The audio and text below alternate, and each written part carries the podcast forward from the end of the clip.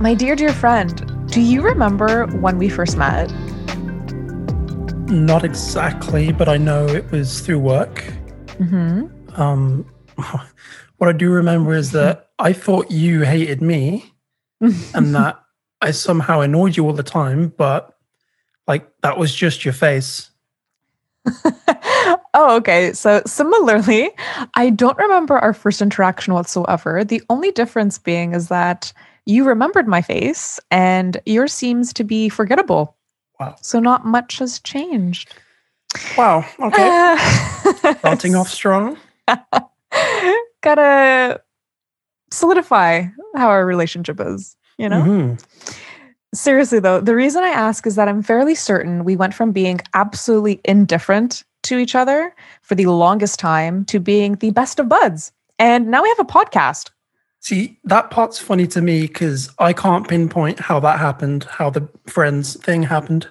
I want to say it started when we started to send memes to each other at one in the morning. But Hmm. before before I forget, I think for the sake of making a very good first impression on everyone, we should probably introduce ourselves, go over what this podcast is all about, and break down what philotimo means for all the non-Greeks out there. My name is Maria Vasiliou. I'm an advocate and practitioner of death literacy, obviously. I've previously founded two grassroots organizations which focused on creating spaces for marginalized groups to share their stories, and my world mainly revolves around content. That includes being a communications and marketing specialist and a content strategist and creator myself.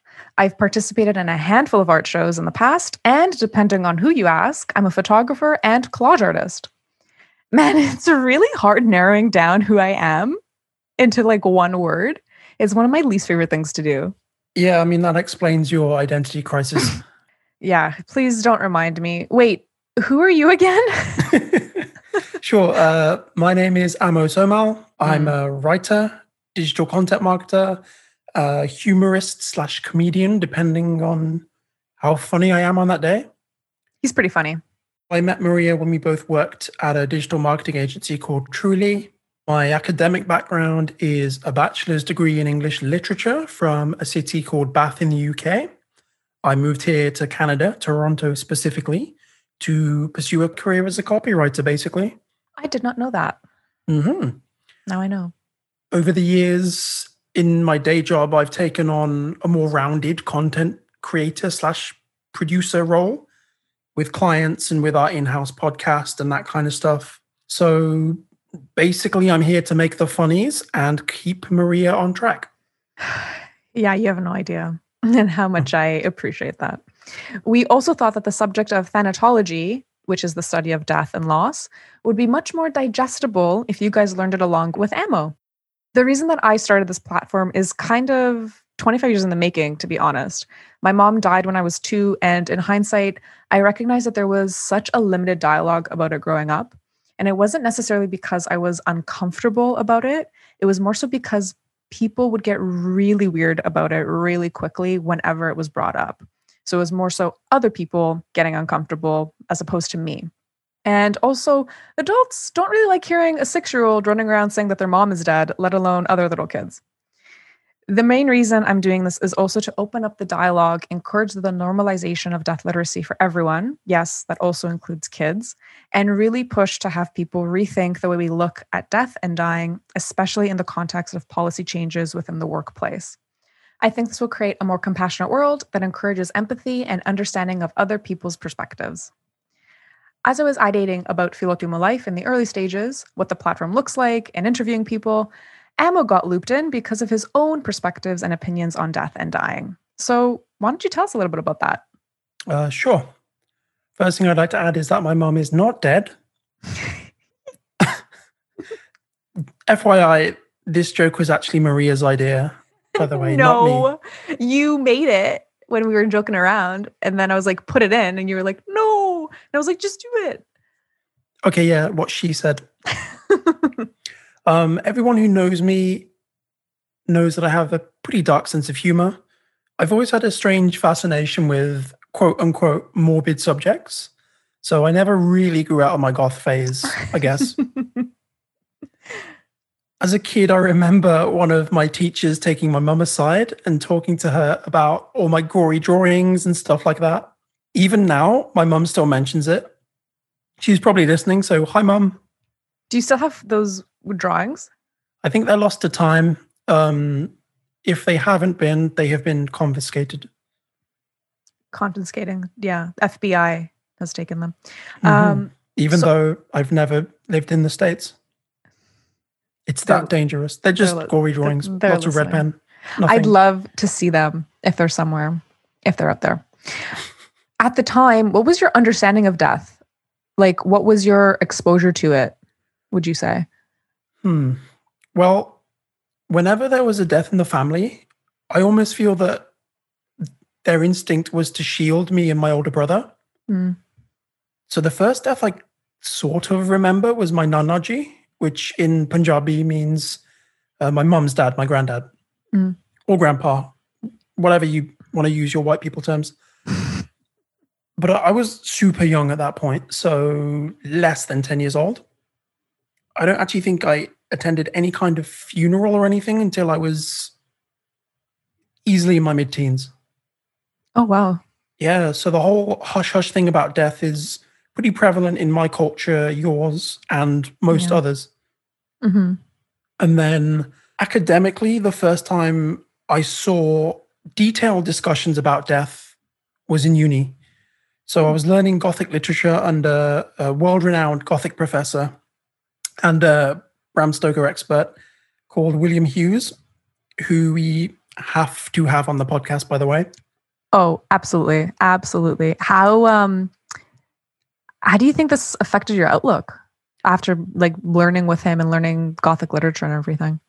So from learning about death in lit, I started to get into philosophy and existential nihilism and all that stuff that really complemented my edgy writer aesthetic. Ooh. Um, it's it, not just a phase, mom. No, no. Life is but a phase. and all of that kind of reignited my deeper beliefs about true meaning and darker subjects. So, having said that, I'd like to clarify that we're not here to make fun of death. Death mm. is traumatic, it tears families and groups apart. It's scary, it's it's horrible, right? But as with a lot of traumas, talking about it doesn't have to be. Mm-hmm.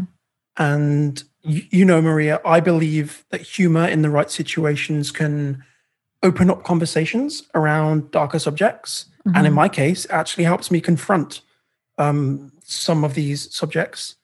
Yeah, and that's why we're here. And your ability to sometimes to inject humor into the situations where I'm like, there's no way you can turn this around. You're just you have like this incredible ability. It's fantastic. It's called a need to be liked. I'm glad you had a rough childhood that turned you into this then. My mom is listening. I had a very fair childhood. Are you saying that because she's listening? Yes, but also it's the truth. so, speaking of philosophy and meaning, what does Philotimo mean? It sounds like a perfume. Philotimo. Unleash your inner Spartan. Oh, is this an ASMR podcast now? Oh my God. Can it be? That was so good. Um, number five. Sorry, Greek people. It's fine. It's fine. To to all my non-Greeks out there, I yes, I do want to first say that philotimo is a Greek word if you didn't catch on yet. And it directly translates to love of honor, though it's very hard to translate what it truly means because there's so many interpretations. The best way I can put it is that it's a way of living. So you lead with love, you always do the right thing for the people around you and for the greater genuine good of the world. Hmm, sounds uh sounds noble. But how does that tie into death and dying? Wonderful question. As much as this podcast is about literal death, when you talk about death, you're also inherently talking about life and what it means to live up until your death. Philotimo is a way of life. And I believe if we all lived in this way, we would have a lot more compassion towards each other. And it would result in having a lot more respect as it comes to talking about end of life care and needs. At the end of the day, I wanted to create something bigger than myself, and choosing the name Philotimo just felt right. Wow. Nice. Yeah. So it's kind of like what I said about true meaning or lack of, in my opinion, opening up the discussion about darker stuff and looking it straight in the face and saying, okay, you, you don't make sense. Mm. You're scary, but that's okay. Mhm. Then you you can choose your own meaning and it lets you worry about the things that matter to you more, like empathy, a better world. Yeah, exactly, exactly. And there's there's a couple of examples I can give. There, I'm going to preface this by saying they're a little extreme. Uh, one of the example, they both take place actually during World War II. The first example involves Mayor Loukas Karrer and Bishop Chrysostomos of the island of Zakynthos. My tongue hurts. They were ordered by a Nazi commander to give them a list of names of the Jewish people among them on the island. Any Greek hiding a Jewish person would be executed.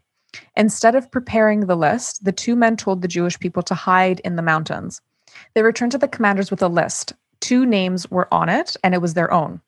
They saved the lives of over 250 people because of that, and a lot of people refer to that act as acting with philotimo. Another example, again from World War II, is actually a day that Greeks celebrate on October 28th called Ochi Day. And Ochi means no in Greek. This is meant to commemorate the day that Metaxas, the Greek prime minister at the time, refused Nazi entry into Greece by allegedly answering no when he requested. This led to the beginning of their participation in the war. This act is also considered to be one with philotimo in mind. I do want to note that you can still act with philotimo without having to go to war. this is typically the mentality that can be fostered in the types of values you lead with and how you show up for others, knowing that there may be nothing for you in return. So we've got a unique premise for our podcast, but that's not saying much because everyone wants to be Joe Rogan these days. so this creating something better than yourself, what do we want this podcast to do in light of that? Well, if we were to go through everything that I want to accomplish with this this platform, not even this podcast, this platform in general, we can be here all day for a week. That being said, I will go through the three main goals that I have in mind that I would love to accomplish and that I'm hoping to accomplish with this platform. The first one involves policy changes as it comes to bereavement leave in Canada, first starting in Ontario. Got to walk before you can run. In a later episode, we actually go over what bereavement leave looks like. And let me tell you guys, it ain't looking too good. I want to change how long people are able to take off work following a loss and who they are essentially entitled to mourn. Yes, I said that right. Who are they essentially entitled to mourn? The second goal is to implement a curriculum in school that champions emotional intelligence in kids, which will also have a component of death literacy. Ideally, this type of curriculum will just be ingrained into how kids are generally taught, but again, baby steps. The example that I use when explaining this goal is take a kid and they're freaking out, they're super angry, and they throw a toy against a wall. Knee jerk reaction, typically from parents or teachers, will be to just tell them to stop, and then it's the end of the story. I want us to get to a point where the knee jerk reaction is to actually ask the kid, hey, what's going on? And eventually help them identify their emotions and explain what they're thinking so they're able to process what's happening in their brain. We are so focused now on essentially re educating adults on how to be more empathetic and label their emotions and understand what they themselves are going through Mhm. that we seem to, for whatever reason, forget that these skills are fostered when we're children. And I would say it's a lot easier to start off with kids and getting them down on that path as opposed to trying to get adults to rewire their brain. That's so it, essentially, yeah, essentially, I want there to be better adults in the future. Well, you got to get them while they're young, right? Because the world's Mhm. going to chew them up, spit them out, and they'll be terrible people like you and me. Yeah, exactly. You got to indoctrinate them early, is what we're That's it, getting at. hey, Timmy, what's wrong, Timmy? Why is it always Timmy? It's always Timmy's picked on that name. I don't. Yeah, just. but it works. Sorry, it's Timmy. The go-to name. Sorry, Timmy. But Yeah. Timmy, what's wrong? You just threw a toy against a wall. My teacher just told me I was going to die one day. And that's okay. And it's true. That's the key. Part. Yeah, exactly. There's actually an app that Amo showed me, I want to say a year or two ago. I don't even remember. It's called WeCroak. And this app, depending on your settings, it sends you a push notification of essentially a reminder that says, Hey, you're going to die. And the premise of it is that the more often you're reminded of this fact, the more at peace you are. Yeah. I recommended it to you because I Mhm. remember that you were stressed about something. Mhm. And Typical, typical. yeah. On brand. and whenever, if I'm stressed and that message pops up on my phone, Mm. says, Hey, don't forget you're going to die. Right. It's just like, Mhm.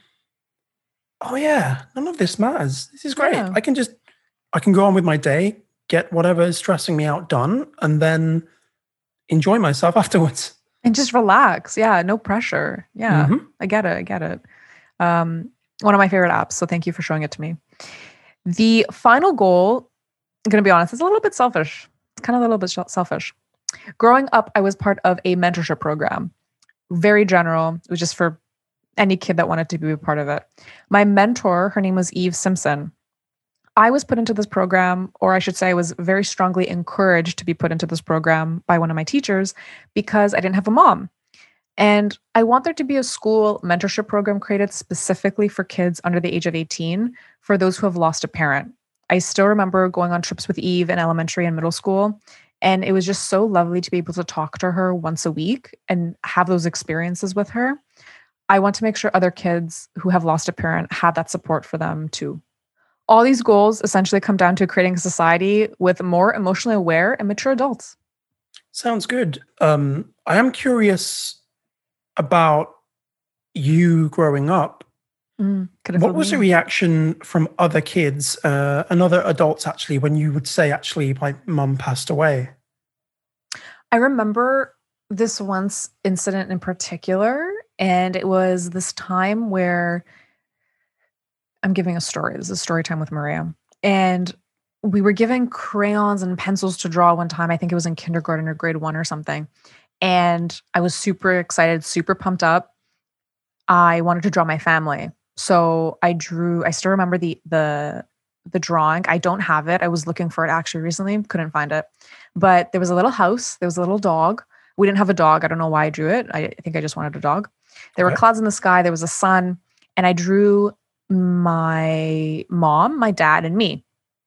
And I remember the kid, this kid coming up behind me, and he was like looking at the pho- the the painting or the drawing that I had just created, and he looked at it. He's like, "Who's that?" And he was pointing at my mom, and I was like, "Oh, that's my mom." And he just like kind of looked, and he was like, "Why is she in the sky?" And I remember I was like, "Oh, because she's dead. She's in heaven." And I don't remember his reaction, but I don't remember anything after that. Like there was no other dialogue that I recall. I'm pretty sure he probably was just like, "What?" and just like walked away. Oh, So being younger and just being aware of that, it was I was like I was in a totally different headspace than other kids. Um and in future episodes we'll also talk about how a death can impact kids. It just you just feel the best way I can describe it is you feel a little bit more mature. Like Hmm. you've seen some shit, man. um but yeah, it, and then as I got older, the response would be somewhat intrusive depending on the situation, asking how it happened, when did it happen, um just very off-putting. And it's because like in hindsight, it's because no one really knows no one was taught how to respond. No one was Yeah. taught how to like manage those conversations, right? And it's unfortunate. It sucks. That being said, I also think of it as when someone goes through a birth, and this may be an extreme example, there's so much support and love typically given to the person giving birth. Mhm. When it comes to dying, everyone's so hush hush about it. Mm. Like it's it's it's a transition, like bringing life in and then life leaving. Like it's it's going to happen to everyone. Um so I, I want to say just encouraging that dialogue. It has to happen. It's a it's Yeah. a part of life. I remember there was an interview with, um, I think it was on a catwalk with uh, Matthew McConaughey, and Mhm. um, somebody that he acted in a film with had just passed away. And how he found out was the interviewer asking him what he felt. Oh my god. And his reaction, he the word just really stuck with me. He just says, um, obviously he was like, all right, all right, all right. But he, he was not all right with that fact. But Yeah. he basically said something al- along the lines of like, he's moved on, like that he's moved on, not Mm. he's dead, he's this, he's that. He's Yeah. mo- like, that's such a cool way of looking at it. Yeah. Yeah. Yeah. Again, this platform, this podcast is going to be talking about is there something afterwards? What about is there something before? We don't know. It's very agnostic in its approach. Mhm. Um, and we want to make sure that that's very clear from the get go. We can finish off this first episode going over some of the stuff we're going to touch on. Next episode, we're going to touch on what thanatology actually is. You're going to hear me mispronounce that word multiple times. From there, we'll touch on all sorts of things, like some really interesting perspectives on death from ancient cultures, the absolute bonkers bereavement workplace laws, which is going to annoy me. It's going to annoy Amo, probably going to annoy you too. We'll also take a look at a sort of timeline of Western attitudes to death, what's changed, what hasn't, what's improved, not much. Going to spoil that for you right now. So don't miss that one. We'll even look at models of grief. There's more than just the five stages that you know of. And even then, those stages do not work in the way you think they do, or in the order you think, for that matter. Ooh. Introduction to Death. Death 101. I can't Mhm. wait. Thank you for listening to this episode of Philotimo Life. You can find us online at Philotimo Life. That's P H I L O T I M O L I F E. Remember to subscribe now to join us as we breathe some life into the conversation around death.